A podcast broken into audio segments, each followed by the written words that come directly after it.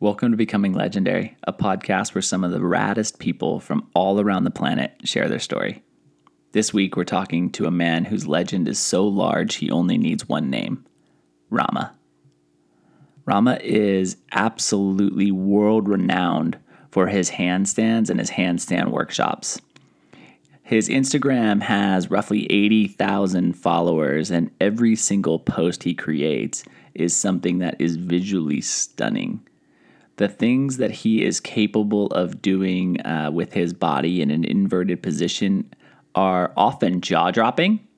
And I strongly encourage you check out his Instagram to see what the human body is capable of. He teaches all over the world and lives out of a backpack. Without further ado, let's get to becoming legendary with Rama.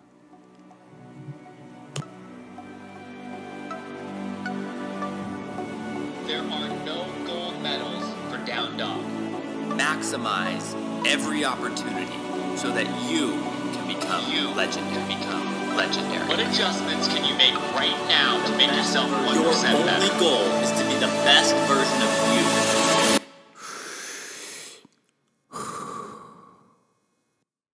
Rama, thank you so much for coming on Becoming Legendary. Yeah, I appreciate it, Patrick. Thank you so much for having me. I like to start off by just asking what your typical day is like. Yeah, so with the fact that I'm traveling almost nonstop to teach, uh, that that varies quite a lot. However, there are certainly things within my day that uh, do not vary. Certain things that I need to have yeah. consistently as part of my program. So those things would be uh, primarily morning practices. Yeah, uh, I came from a, a traditional lineage of Hatha yoga. So a lot of my practice is seated meditation, pranayama, as well as some type of uh, we can say chanting in the morning. So yeah, usually after I'm waking up, there's some hygiene taking place, and then seated practices that can go from uh, 30 minutes to about 60 minutes, depending on how rushed I might find myself in that day. And then, I mean, pretty much that's the only thing that's consistent about my days. the important part. Yeah, yeah. This yeah. is for me the one thing that keeps me uh, feeling very vital, and uh, it allows the the quality of my offerings to continually be, you know, a little bit elevated. Yeah. What what time what time do you typically start? Yeah, so usually it's around six o'clock or so. Like I don't wake insanely early. Um, if I'm living in the ashram, which is where I spend a fair amount of my time, uh, then it's it's a lot earlier than that. But it, when I'm living in the ashram, my days are all about just uh, personal practices and finding ways through progress.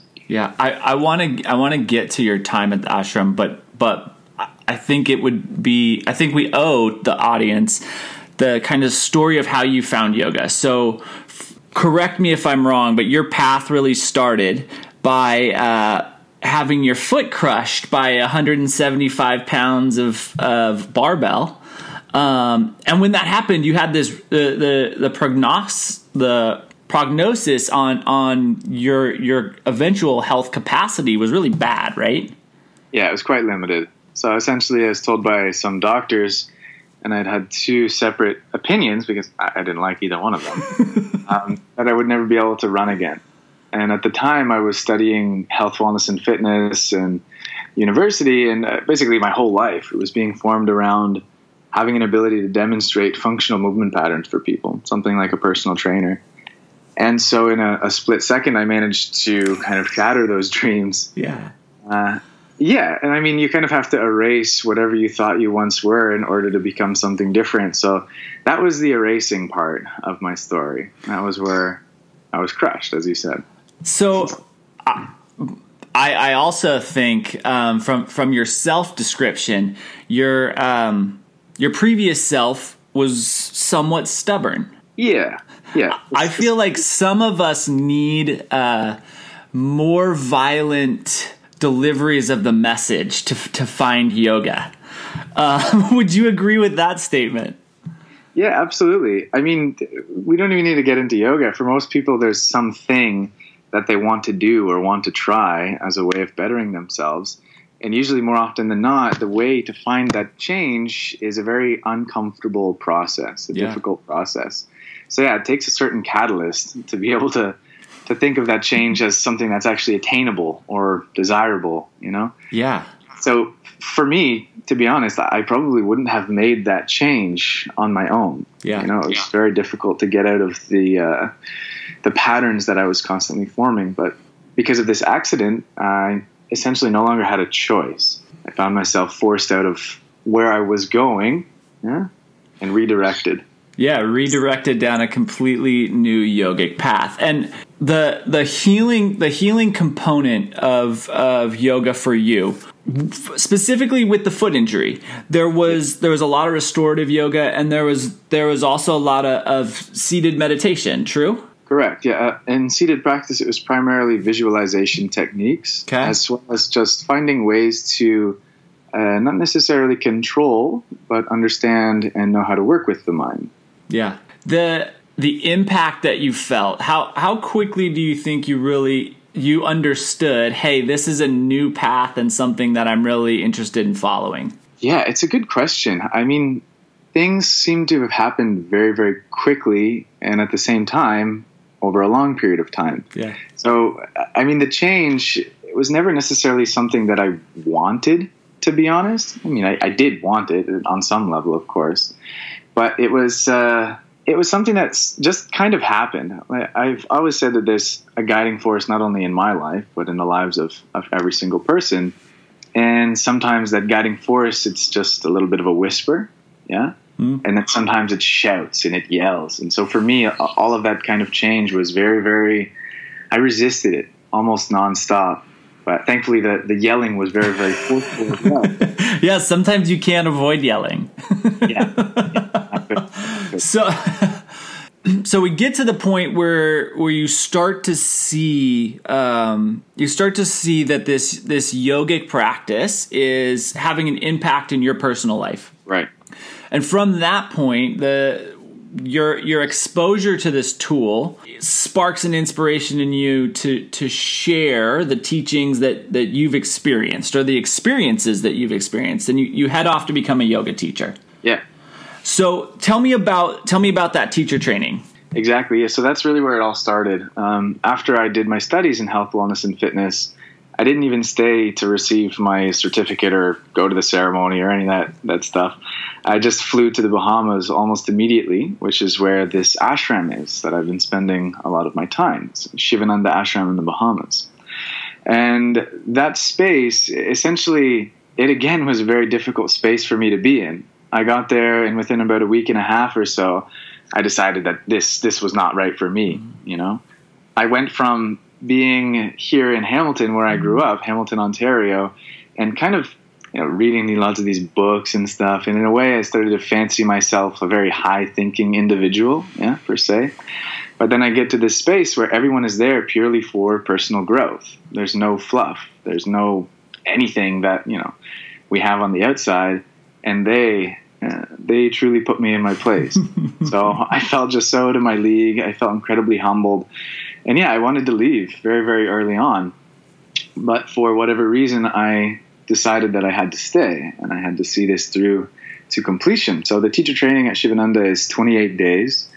And yeah, I wanted to leave almost all of those 28 days, but I stuck around.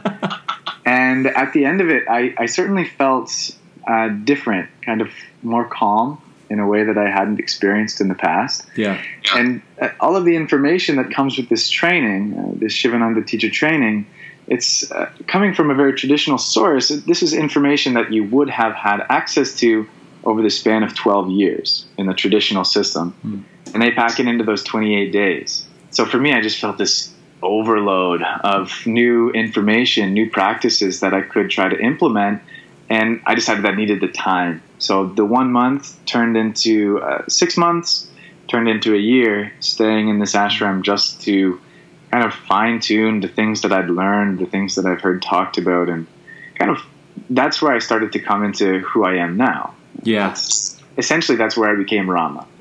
and that's where you that's where you received the name rama yes Correct. so give me that story how how did that how did that come about Yeah. So in uh, traditional yoga lineages, uh, as the one that I belong to, you, when you're born, let's take a step back. When you were born, your parents gave you the name Patrick, and that name, it has a certain energy associated with it. It has a certain substance associated with it, and essentially, it's it's here for your worldly existence. That's what it is.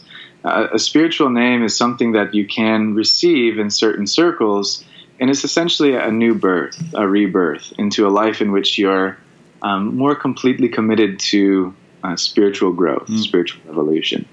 So the name Rama for me, that's what the name that my teacher, Swami Swaroopananda, gave once I completed this teacher training process.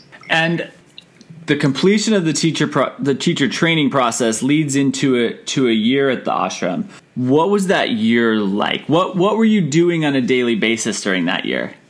Yeah, so that year was much much more involved. Um, that year was four o'clock wake ups, an hour of pranayama and meditation, and asana practice, then teaching, then brunch. The entire day was completely filled with either some form of personal practice or for the majority of the time with karma yoga, which is essentially selfless service, learning to live not for oneself, but for those around us. So yeah. this was pretty much every day looked the same while I was staying in the ashram. Yeah, really, really structured, and and that time frame, uh, or that that time in those in those highly energy charged places, right? Yeah. I feel like there's the there's an ability to condense time and and compress the teachings that we can't really experience in in a normal in a normal life stage. Would you agree with that?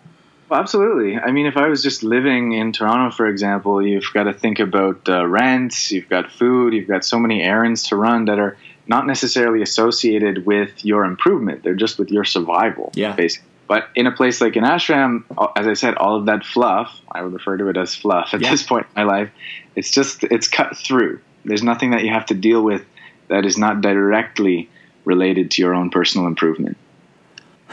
So a year of working on your own personal improvement. Yeah. Yeah. What aspects of you changed most significantly? Yeah, it's a great question. So for me, going into it, almost all of my life, I've been a rather fiery individual. Um, I very much enjoyed social situations as well. And after after leaving the ashram, I've been there on a number of, of occasions up until now. Um, essentially, that fire it, it's no longer the same kind of fire. It's a fire that's more it's more like a laser, you can say. It still has the capacity to burn, but it's no longer quite so spread out. It's not just you hmm. know ravaging everything around as it once used to. now I can direct it at a specific task or a specific area of my life and use it to work through whatever needs to be worked through. So, I, I, yeah, for the most part, it just allowed me to focus in a capacity that I'd not experienced before. One of the things that I saw um, you describe that experience was that it felt like you were home for the first time. Yeah, yeah. What Give, give me that, especially now that I've heard that the first 28 days you felt like you wanted to leave every day. Well, so let's say now I've been in the ashram a total for about two years, on and off, kind of thing. And uh, I will say this: that every month I want to leave. okay. Every month I feel that okay, you've been here two years. This is long enough. It's time to go and leave and teach. Uh, so there's essentially it's you just get a taste. If you stay there for a short amount of time, usually people enjoy themselves. There's a beach, it's very nice. But the longer you stay, the deeper you mm. are able to go into yourself. Yeah. And essentially, in that space, that protected space, we get to come in contact, uh, experience mm. more completely our own personal demons. Yeah, the sides of ourselves that we need to work through in order to find fulfillment and a meaningful existence. And so, I mean, of course, there's a ton that are still there. I'm not going to try and say anything to counter that, but I got to work through many, many, many, many hurdles over the course of this time. So, uh, what I like to say is that the ashram is almost never an enjoyable place to stay if you are staying there as a serious practitioner, but it's always beneficial. Always beneficial. there's there's this concept that we talk about a lot which is becoming becoming comfortable with being uncomfortable is where where we start to grow. Absolutely. So pushing pushing towards pushing towards discomfort uh, allows you to allows you to just these these brand new opportunities. If we're always running towards comfort we miss out on on everything that that there is to offer. Of course. And yeah i mean for me personally i realized this early on even before the ashram where we really only learn in challenging situations. And not necessarily for that reason but it would seem that in my life i tried to avoid comfort as much as possible and this is a theme that reoccurs in my life where I tend to stray too far to one extreme. Mm. So the, the real way forward is that there's a tremendous amount that can come from challenge, also a tremendous amount that comes from comfort. Yeah. It's in those challenging situations that we learn and we develop, and in those more comfortable ones that we can actually reinforce and implement and solidify ourselves as individuals, as, as whatever we might need to. So it's somewhere in between eh, challenge and comfort. I, I have this saying that connects with some people and some people don't understand it. Uh, that extremes are really easy because yeah. making making hard decisions, a, a, yes or a no, right? I'm going to always do this or I'm going to never do this. That's just a matter of, of discipline. And if if you have any level of discipline, you can decide A or B. It's it's the balance and the moderation. The the blend that's more or less magic is is the hard thing, and that's what we're all really striving for. Mm. This is so true, and it, it's something that comes across in nearly every spiritual tradition. But as much as you hear balance is key, it really means nothing to you until you can experience, until you taste those two extremes, and you kind of you get mm. that that acquired taste. what does what does yoga Yo- just the word yoga, let's say, mean to you? Yeah, so literal translation is union. Union. Literal meaning of yoga is union, which what it means is the union of one's lower self to one's higher self, essentially. So it's finding a way to work through any kind of limitations, any kind of issues that one might experience in their own life and come out into a space that's, you know, this is not achievable, but something more resemblant of perfection. That's what you aim for. Is the idea. So for me, yoga is simply a tool. It's yeah. purely to help us get what we want out of our life. And it's a, it's a, it's a, it's an amazingly powerful tool. Um, and and one of the things that I one of the things that I really like about the concept of yoga as a tool is is tools work for everyone mm. right? So a shovel is a shovel for everyone. And some people may be better at using a shovel than other people. So if you've never seen a shovel before, it, it, might not be you might not be the most skilled digger on the planet. But a shovel is a shovel for everyone. And I think that's why I love the concept of yoga as a tool because it works for everyone. It just how how we use it and how we approach it is different for everyone. Yeah, it's absolutely true. And I suppose that it, we would do well just to clarify this actual term yoga and what it encompasses. So, for a lot of people, uh, yoga is a physical thing, movement. Oh, yeah, it's just stretching and you know whatever little pretty postures you might be doing at the time. Yeah. Uh, but in a more traditional sense, yoga is five things. Yoga is proper exercise, proper diet, proper breathing, proper relaxation, and meditation. And you can think that in a more holistic sense, those first four are designed to get you to that last For one. Sure. this is the, the real way that yoga is used. It's not just this physical thing. Now, what what do you what do you say you're most known for? Yeah, so I mean, at this point in my life, I'm certainly known for inversions, right? For the way that I teach inversions, especially if anybody follows me on social media, that's the majority of what you will see uh, I would like to think that if you do follow me on social media, you also tend towards the captions written beneath all the pretty photos because I mean, very early on in my life, I recognized that, yeah, as much as I would like to think that we're not just constantly on this superficial level judging books by their covers, we all do it, you know? Yep. the idea is that uh, I'm trying to kind of exploit that side of human nature where, yes, I, I try to do things that are eye catching and then do appeal to a more modern general population. But the idea is that, uh, in the same way that if you follow me for a short amount of time, or if you start doing yoga for a short amount of time, you begin to realize that there's uh, something a little bit more subtle there, and that it's not just all about these handstands and stuff. There's something that's more more substantial.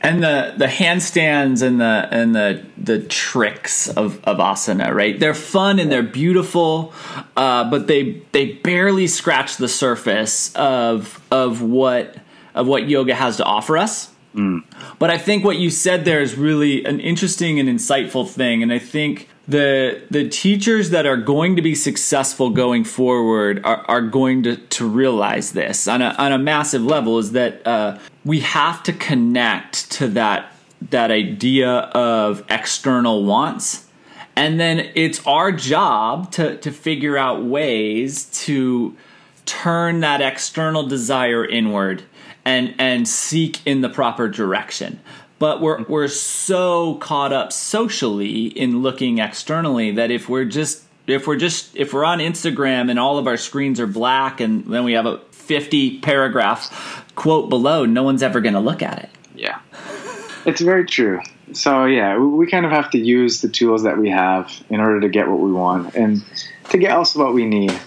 Yeah and yeah pro- provide what everyone wants and slip slip in what everyone needs So this is for the most part the way that I do teach is that anybody who comes to my programs, whether they be workshops or retreats or teacher trainings, uh, you you come there with this preconceived idea. You see the things that I'm posting online and the videos that might be on YouTube, wherever, and then you show up, you meet me, and I'm sitting on just a, a meditation cushion, lotus position, and I'm just uh, not doing anything very physical yeah just chanting. There are things that are not associated with typical physicality.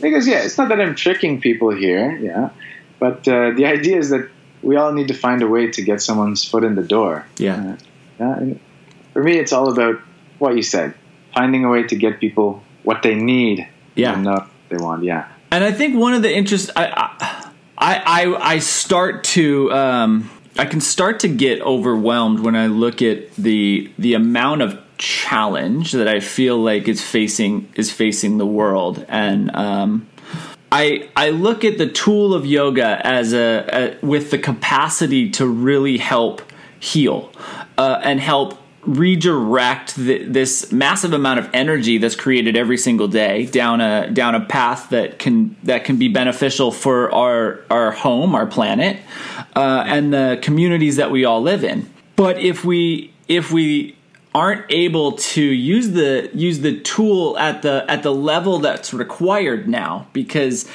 the the more anxiety and stress that we put on our, our lives, the more the, the tool has to be there for us. So there's a the the amount of people that we can the more people that we can get involved in this practice, the better the better our I believe our our chances our planet has to to be successful.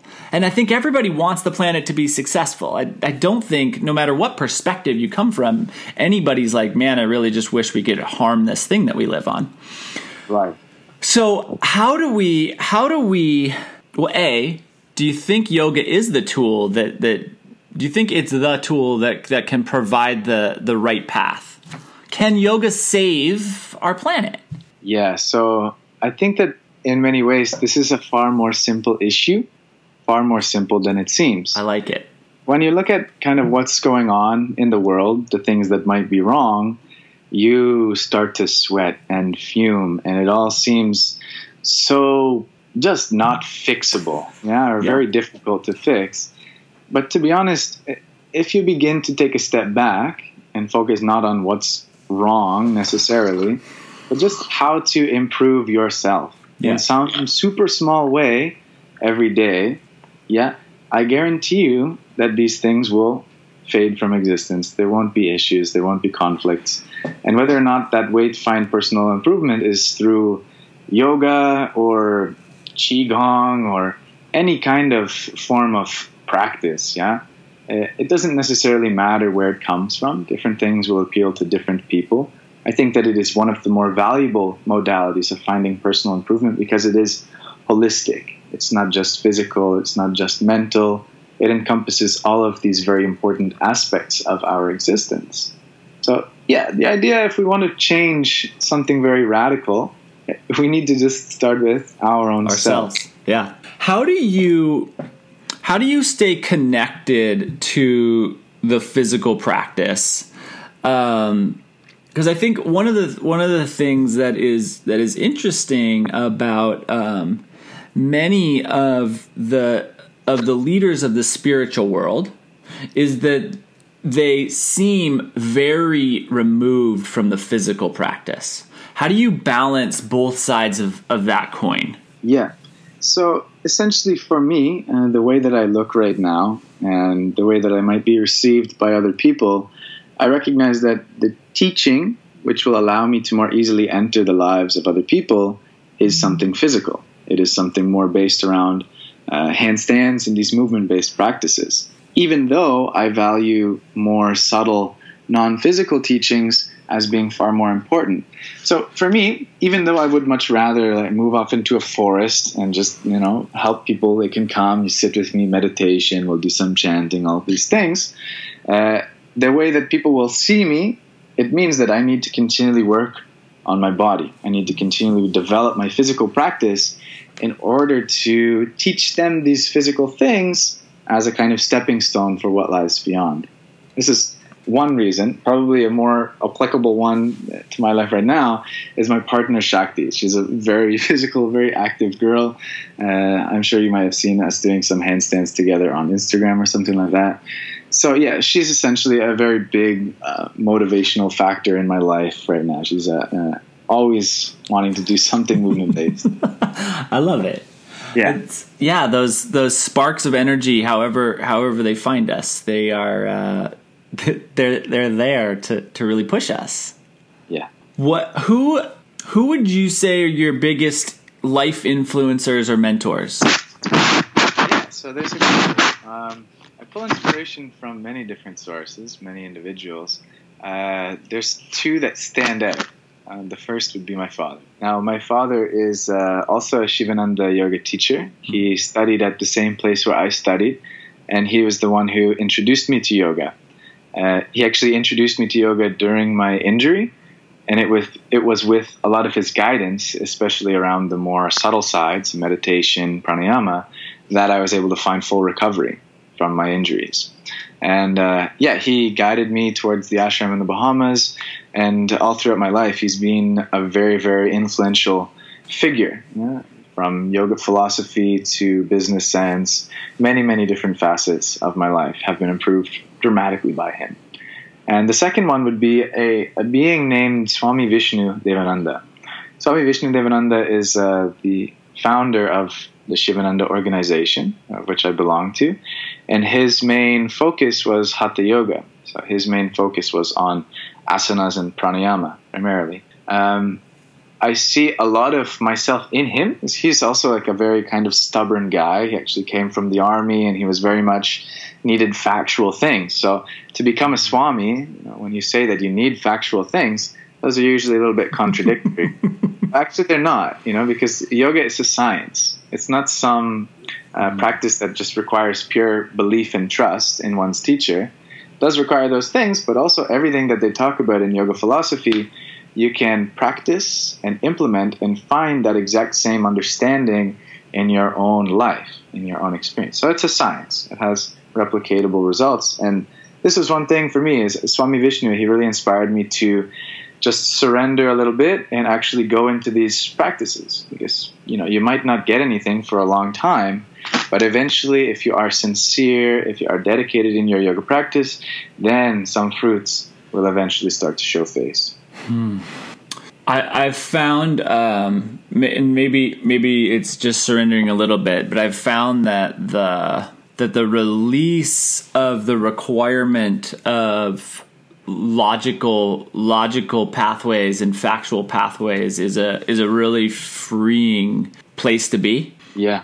Uh, the I, I feel like every every piece of information that I know has created a wall around uh, my possibilities of expansion and um, going into each day with without attempting to go into each day uh, without holding on to any ideas of, of what I may expect or, or know is one of the ways that I think for me I've, I've, been able to progress my my life and my my practice more than anything else. When when you first started to let go of uh, that necessity for for for logic and facts, how did how did that affect your personal practice?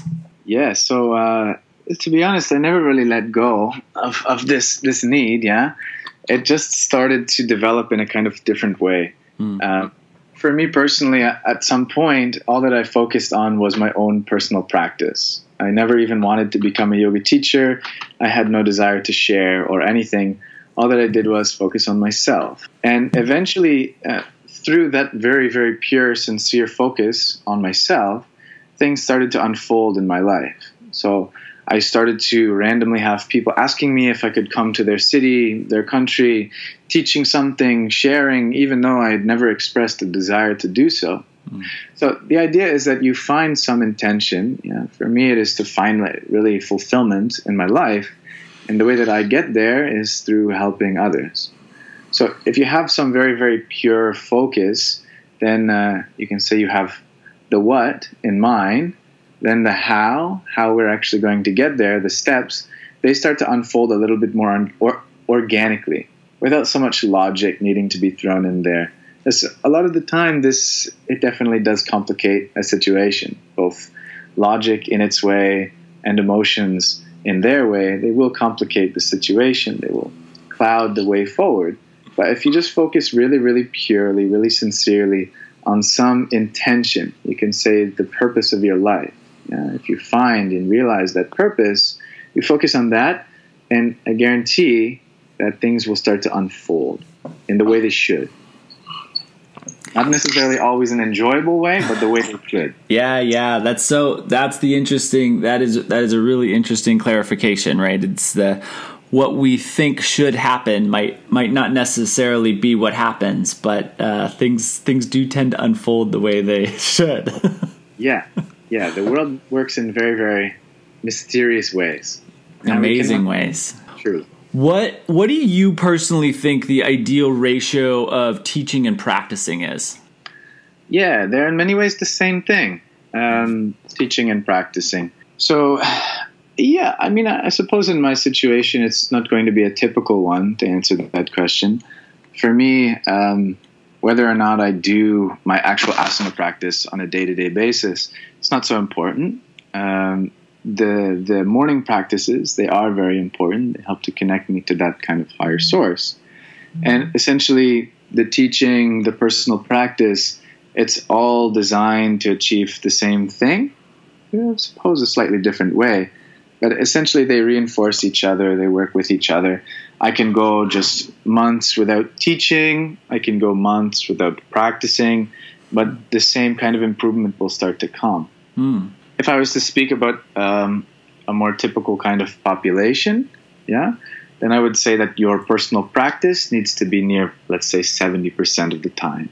Yeah, because you need to continually become better and better in order to share effectively the things that you think you know at that point in time. What what is the atypical component of you? How do you, how are you extracted from the typical population? Yeah, that's of course a you know, dangerous question to get into. um, but yeah, it's for me um, a matter of personal experience. Um, you think that if you want to be able to develop strength, you must go to the gym. You think that to get better uh, bench press, you need to work on your chest and your triceps but it's true only in a certain context. And there are systems in place that we're not able to see, energetic systems, that actually govern the physical ones. And if you can learn how to manipulate the energetic systems, then the physical ones will follow accordingly. So, for example, if you want to develop strength, uh, it would help to do physical things,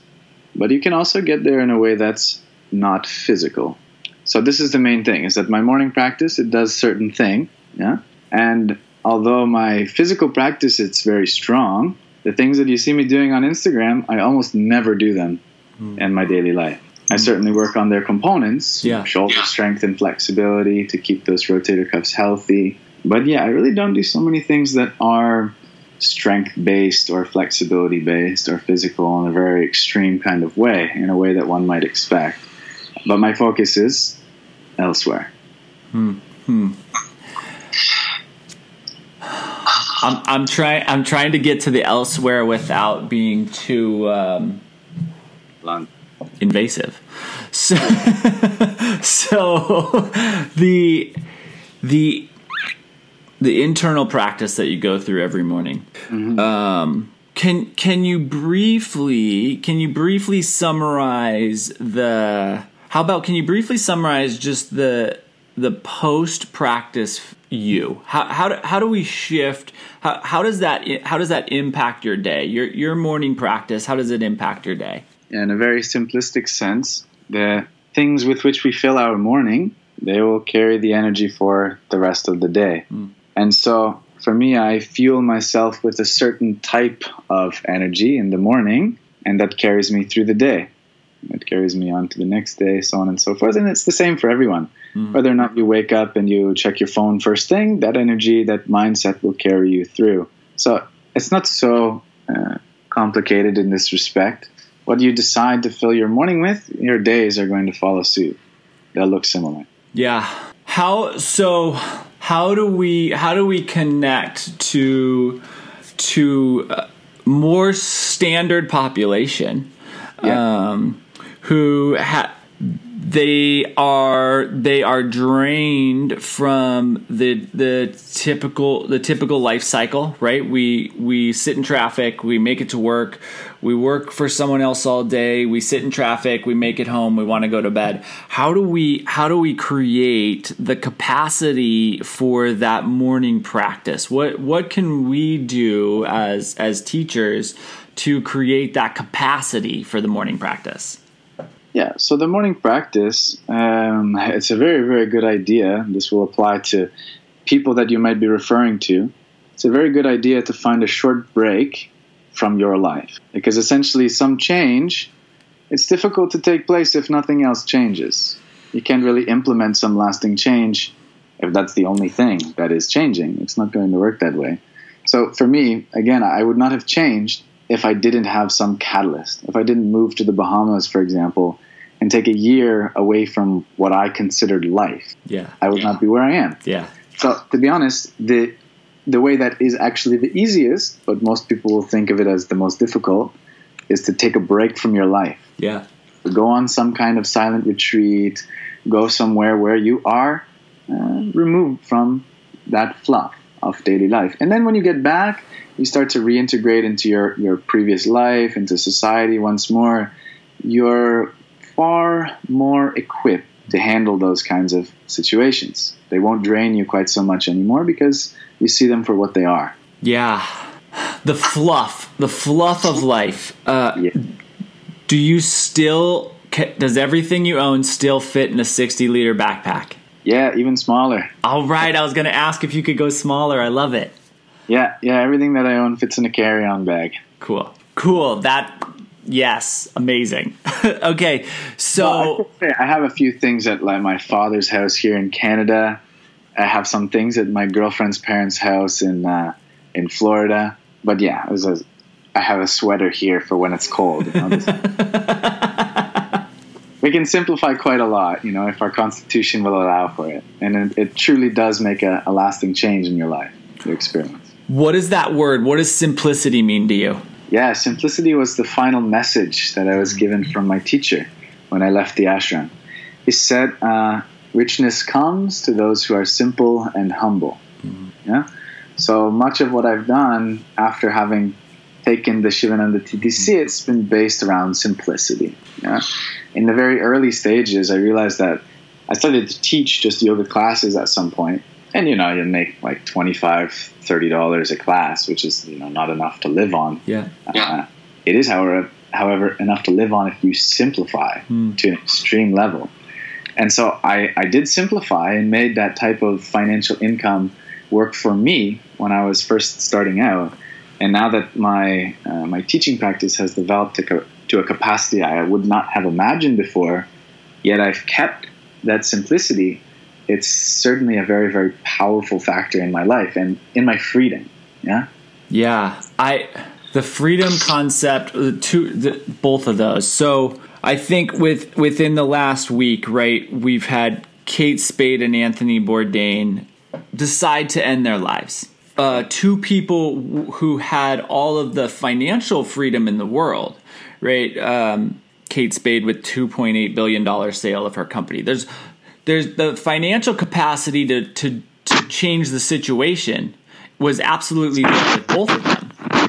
But if you if you are unwilling to change your situation, your your only exit is is the ultimate exit. So I I, I think I think the message that I've received over the last week, and I, I I think the message that everyone should should at least be willing to look at is if we're playing the game of I just need to get to this financial level, and then once I get to this financial level, I'm going to be happy and set, and all the pieces are going to fall into place. We're playing a wrong game that we can't win, that we're we're going to feel really terrible playing all the time. Yeah. But if you simply see it as a tool, a tool for helping you find uh, happiness within reason, yeah, then yeah, you don't need so much money Yeah. find happiness. It's not the key. Money does not equal happiness. Happiness is something that's uh, not dependent in any way, shape, or form on money. Yeah. And it is dependent upon our, our ability to to look inside ourselves. I think that is the the one thing that I, I think I'd be willing to commit to is if you're not willing to to look inside yourself, you're you're gonna have a really tough time finding happiness. Yeah, of course. Happiness is essentially, the yogis would say, it's our natural state. Our natural state. Our natural state. If you uh, if you remove basically all of these layers of what you can say ignorance, yeah, that we surround ourselves with and continually add to. If you remove all of them, what you're left with is bliss, ananda, bliss. This is our natural state. It's our birthright, essentially. And the only way that we get there is if we start to take these very systematic steps back. Yeah, Back towards our natural state. correct. Yeah. Um, couple couple last questions for you. The one of the things that I think you're you're really known for is your authentic approach to yoga. Um, what what does the word authenticity mean to you? Yeah, authenticity is simply uh, remaining true to you or true to something that you might have been taught, you might have experienced. And so, authenticity, it's uh, not necessarily a combination. Authenticity is never uh, crossbreed. It's something that that's who you are. And it's very easy for all of us to see who we are if we are listening. Yeah because who we are is something that will come out very naturally. Yeah, who you are is when you were a child, dancing and screaming and running about and doing all these things that children do. That is very authentic. That is who they are. But the moment that we start to recognize someone is watching me, someone is maybe judging me, something like this, then we start to crossbreed. We start to change our patterns, our behavior as a way of trying to please people around us or to not infuriate people around us. And so this is not authentic behavior. You know, say take steps back. We take steps back to who we were when we were not so confronted, so censored by all these things we fill our, our modern lives with. How do you encourage people? How do you encourage people to start to start that reset or to start that approach of, of stepping back? Yeah, so very, very simple steps. Uh, for most people, everything will unfold in a very favorable way if you just start to listen. I mean, for myself, I just came back into Canada, and there's uh, there's many things that I've had to do, many many things that I needed to take care of, from passports to various other things, and I really haven't found time to just sit and listen. And so I can truly appreciate that for a busy modern population, it is difficult to find the time to sit and be still. But there's something to be said for uh, a few moments of what you might even call boredom in your day to day life. Just a simple, simple span of time in which you don't have to do anything. Mm. Can literally be at any point in the day. But if you just have nothing to do, then just start to listen. You start to listen at the patterns that are going through your mind, all these different thoughts, and you will start to notice patterns where your mind goes. But it's only going to happen if you are listening.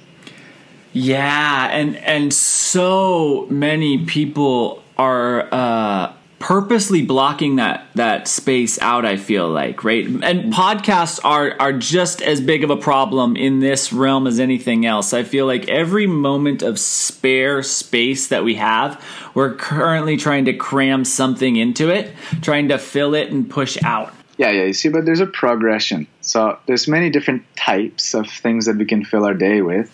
Uh, smoking and drinking on one spectrum, something like yoga and meditation on another spectrum, and everything in between. So the idea is that in order to find this kind of space, this uh, way free from this modern life, it's in uh, gradual steps. Yeah. So yeah, it, something like a podcast. This is meant to be more of an uplifting, informational, educational based experience. It's not just like some porn show or something like this. That's you know, True. not going to do much for anyone, you see? so the more that we can tailor our life toward what the yogis would say sattvic qualities, which are mm. pure qualities, very light qualities, the more we'll be able to experience these moments of listening, of observation. Yeah. Yeah. I the I, I really I really love um, that you that you shared that as as the tip though because I do feel like allowing for those moments of observation is a is a freeing a freeing practice that really allows people some some some growth on an individual level that doesn't require anything at all Sure. Um, so th- yeah, thank you. That's that is a really beautiful a beautiful place. Uh, so I'm going to give you my last question, and that's how I end everything. Do you have something else? Well, just to touch a little bit more on that, if you want a practical way of finding this uh, moment of observation, there are so many things that I used to do in my own personal life uh, that helped me to get where I am now. And one of them was just anytime that you walk from indoors to outdoors, pause for just the span of three breaths and find one thing that's beautiful.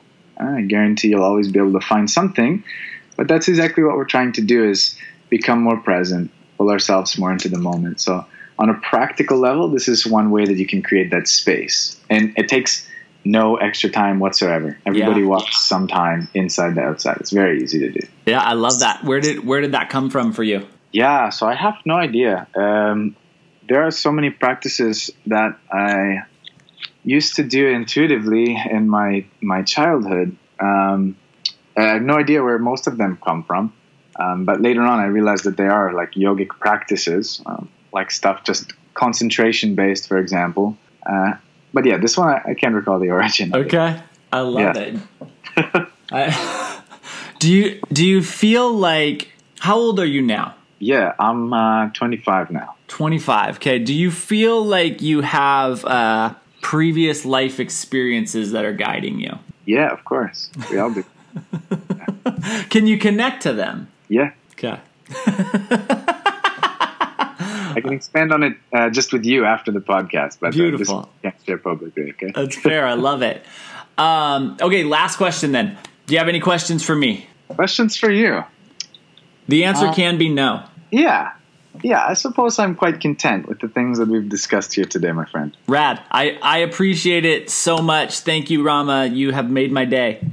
Thank you, Patrick. Thank yeah. you, man.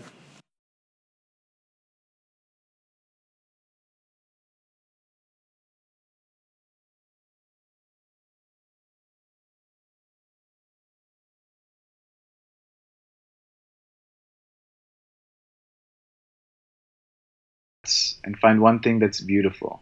I guarantee you'll always be able to find something, but that's exactly what we're trying to do is become more present, pull ourselves more into the moment. So on a practical level, this is one way that you can create that space. And it takes no extra time whatsoever. Everybody Yeah. walks sometime inside the outside. It's very easy to do. Yeah, I love that. Where did where did that come from for you?